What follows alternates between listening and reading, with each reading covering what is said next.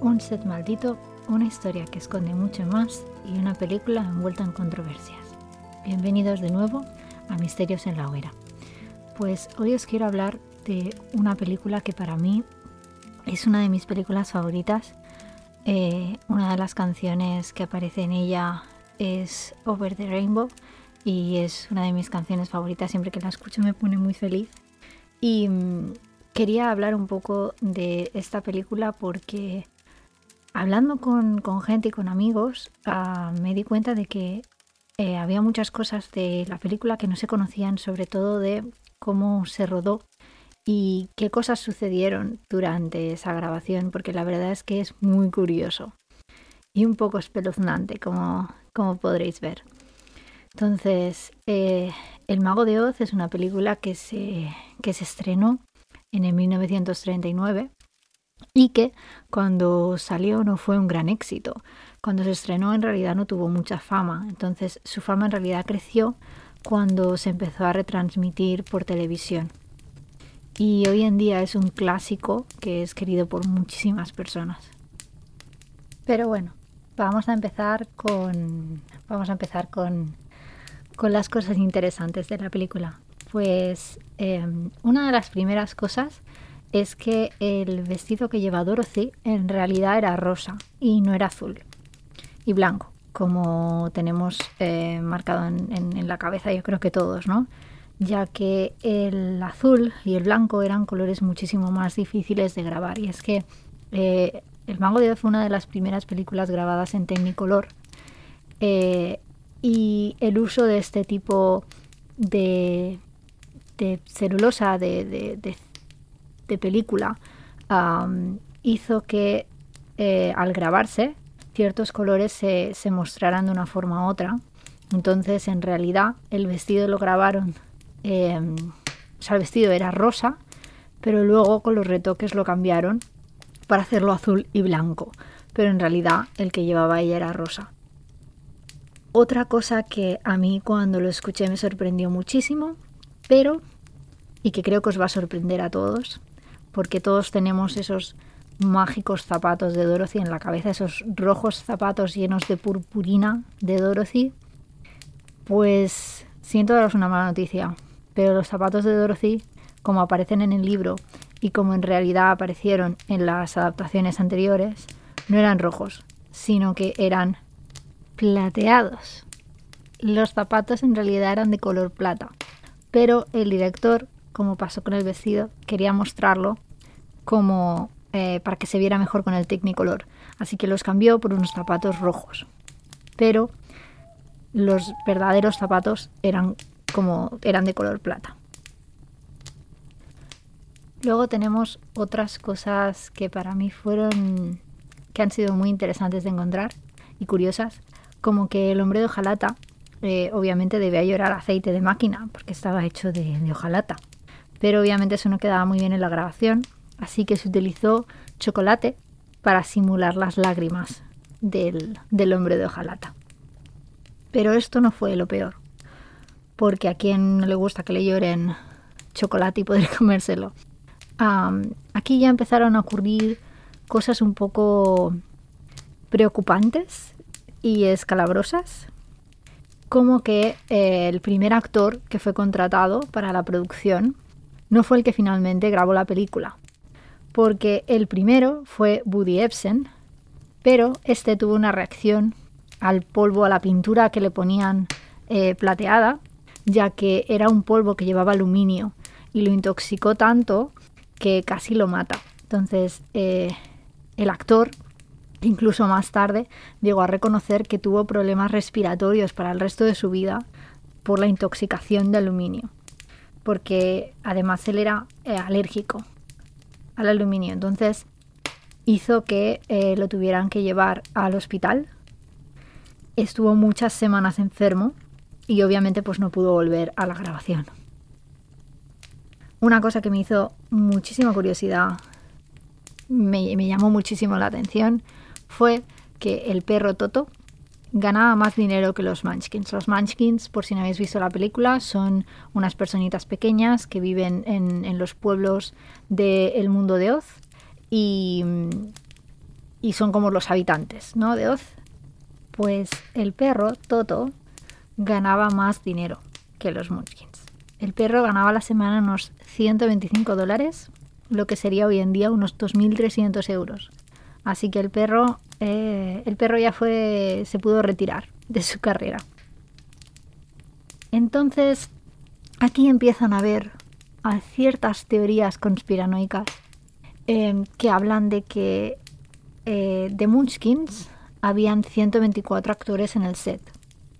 Pues resulta que se dice que uno de ellos eh, se suicidó durante la producción de la película y que esto fue como un poco introducido dentro de la misma película ah, en la que una de las escenas cuando Dorothy le da un bastón a uno de los Munchkins en el suelo se ve como la marca de la soga en el suelo como prediciendo la muerte, ¿no? Porque mm, se dice que esta eh, escena se grabó antes de que ocurriese, así que fue como una premonición dentro del propio set. Muchos dijeron que el set se encontraba maldito, pero de esta hablaremos un poco más adelante. Entonces, ¿qué pasó también? Una de las cosas fue que la producción tuvo que contratar ayudantes para que los Munchkins pudieran utilizar los baños del estudio, porque obviamente los baños del estudio eran tamaño humano estándar, digamos, y ellos eran eh, como una especie de niños muy pequeñitos. Entonces em, ocurrió que uno de ellos se encontró atascado en el baño por más de 45 minutos. Y entonces eh, al final se decidió contratar ayudantes para que les ayudaran a ir al baño. Entonces uno de ellos en una entrevista, muchísimos años después, afirmaba que, que algunos les habían tenido que limpiar sus zonas como si fueran bebecitos y que obviamente pues esto era bastante incómodo. Pero los Munchkins no solamente tuvieron ayudantes y no solamente se suicidó uno de ellos, sino que además eh, se dijo que se portaban muy mal, ah, que salían a beber, que se emborrachaban y que trataban a la protagonista de una forma vulgar y violenta. Y tuvieron que poner seguridad en el set para que los controlasen. Esto apareció también en las memorias, la bibliografía de Judy Garland, en la que uno, su marido, hablaba de que em, muchos eh, de los que habían hecho de Munchkins, actores, eh, la trataban de forma despreciativa y em, como que abusaban un poco de ella, ¿no? Eh, tenemos que tener en cuenta que Judy Garland, aunque lo hablaremos más tarde, ella tenía 16 años en el momento, así, y estamos hablando de que esos actores pues estaban en, no sé, los 30, los 40, los 50. Así que obviamente aquí pues juega el papel de que ellos eran mayores, eran adultos, digamos, y ella en realidad no. Pero si os habéis pensado que todas las cosas horribles que podían ocurrir en el set se habían acabado, estáis equivocados. Ocurrió que la malvada bruja, la actriz que hacía de la malvada bruja, sufrió serias quemaduras durante la escena en la que está abandonando la tierra de los Munchkins. Eh, debía aparecer humo y eh, debía abrirse una trampilla, pues el humo creó chispa y la, y la trampilla no se abrió lo suficientemente rápido, lo que pasó que le quemó el vestido, el sombrero y su escoba. Entonces la, actriz acabó con la cara quemada y con la mano quemada, eh, con ah, quemaduras de segundo y tercer grado así que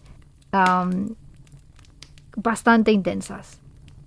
La actriz, además, eh, tardó como seis semanas antes de poder volver a la grabación.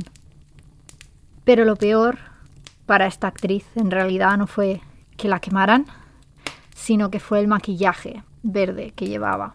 Porque no sé si recordaréis, pero la bruja del este, la malvada bruja, eh, eh, la, su piel era verde.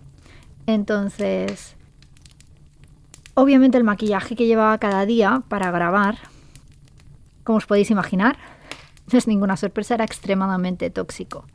Tanto que no podía comer absolutamente nada una vez se lo aplicaban y tenía que sobrevivir a base de dieta líquida, bebiendo a través de una pajita, para asegurarse de que no consumía nada de la pintura. Y aparte, cuando por fin dejaron de grabarnos, acabó la grabación y se intentó quitar eh, la pintura. Eh, después de llevarla tantos días, le había desteñido en la piel. Entonces estuvo durante semanas después de la grabación con la cara verde. Lo que tuvo que ser terrorífico y además pensando que a ver si no se te va a ir y se te va a quedar así para toda la eternidad. Entonces, ahora quiero hablar un poco de la protagonista, Judy Garland. Ah, Judy Garland consiguió el papel de Dorothy, aunque en realidad iba a ser otra actriz. Su madre fue la que em, tenía los contactos y acabó consiguiéndole el trabajo. Cuando le dieron el, papel le dijeron que debía perder 5 kilos inmediatamente. Pero claro, esto no fue suficiente. Y durante la grabación, ojo al dato, durante la grabación su dieta consistió en sopa de pollo, café negro y hasta 80 cigarrillos al día. Y eso era todo. No sé cómo pudo grabar toda una película, cómo pudo sobrevivir, porque no me imagino comiendo solo caldo de pollo, café negro, sin leche, sin azúcar, sin nada, y hasta 80 cigarrillos al día teniendo en cuenta de que la actriz en ese momento tenía 16 años. Lo que es imposible de, pensar ahora mismo. También le hicieron llevar un corset debajo del vestido para que mostrase un cuerpo más infantil, porque se supone que Dorothy pues es una niña y ella ya era una mujer, adolescente, pero una mujer. Pero esto no fue lo, peor, sino es que Dorothy Judy Garland fue muy maltratada por los productores.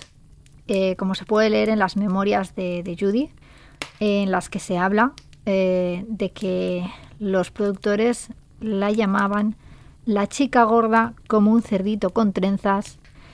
Y es que Judy no podía esconder, digamos, su peso, ella tenía una altura muy pequeña y con las proporciones, teniendo en cuenta el peso, teniendo en cuenta que estamos hablando de los años 30, 40. Eh, la proporción eh, de su cuerpo con su eh, altura en cámara, pues hacía unas proporciones que no les gustaban a los productores para la época. Entonces, pues la trataban bastante mal. Además, también durante el rodaje, la actriz llegó a ser abofeteada por el director y él mismo la instó a que utilizara píldoras para perder más peso porque no estaba perdiendo el peso necesario. Así que como podéis ver, Judy Garland, aunque en esta película la verdad es que es magistral, no lo hizo bajo las mejores condiciones, claramente. También quiero hablar, y un punto que me pareció curioso fue que el león cobarde, el disfraz que llevaba, estaba hecho de verdadero pelo de león así como también em, aparecen unos caballos al final de la película en, la ciudad Esmeralda, eh, los cuales tenían que estar pintados, ¿no?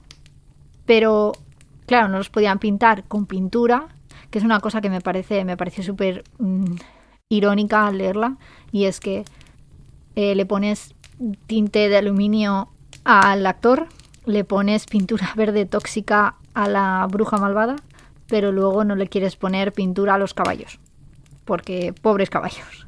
Que obviamente pobres caballos, o sea, no estoy diciendo que no tengas que tener obviamente cuidado, obviamente que sí, pero es simplemente, ¿no? La ironía. Entonces al final lo que hicieron fue pintarlos con hielo. Hielo es una especie de gelatina americana em, que se mezcla con, agua, ¿no? Y entonces pues cuando la dejas en, en la nevera pues se convierte en gelatina entonces lo que hicieron fue utilizar este polvo de gelatina en polvo para eh, ponerle el, color, ¿no?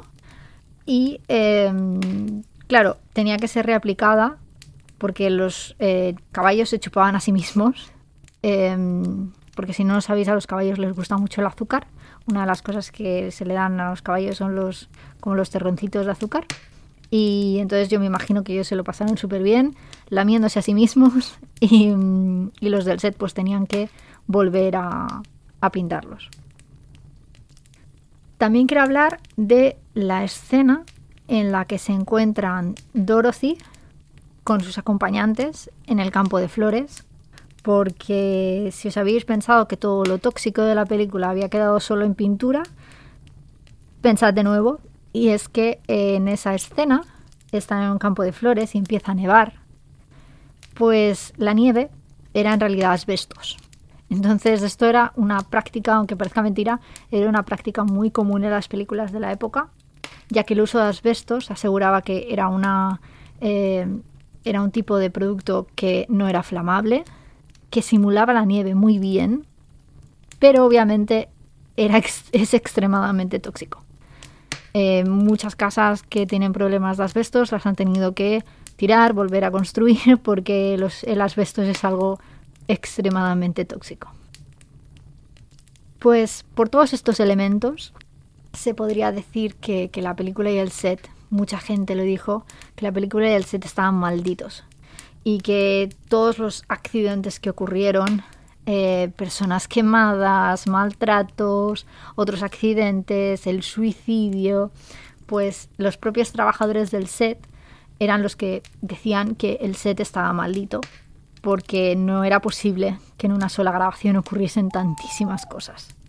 Aunque he de decir que personalmente yo me decanto más porque el director era un maltratador que trataba a sus actores de una forma despreciable, una mala muy conducción de tus, em, de tus actores y además eh, estás haciendo que trabajen bajo mucho estrés.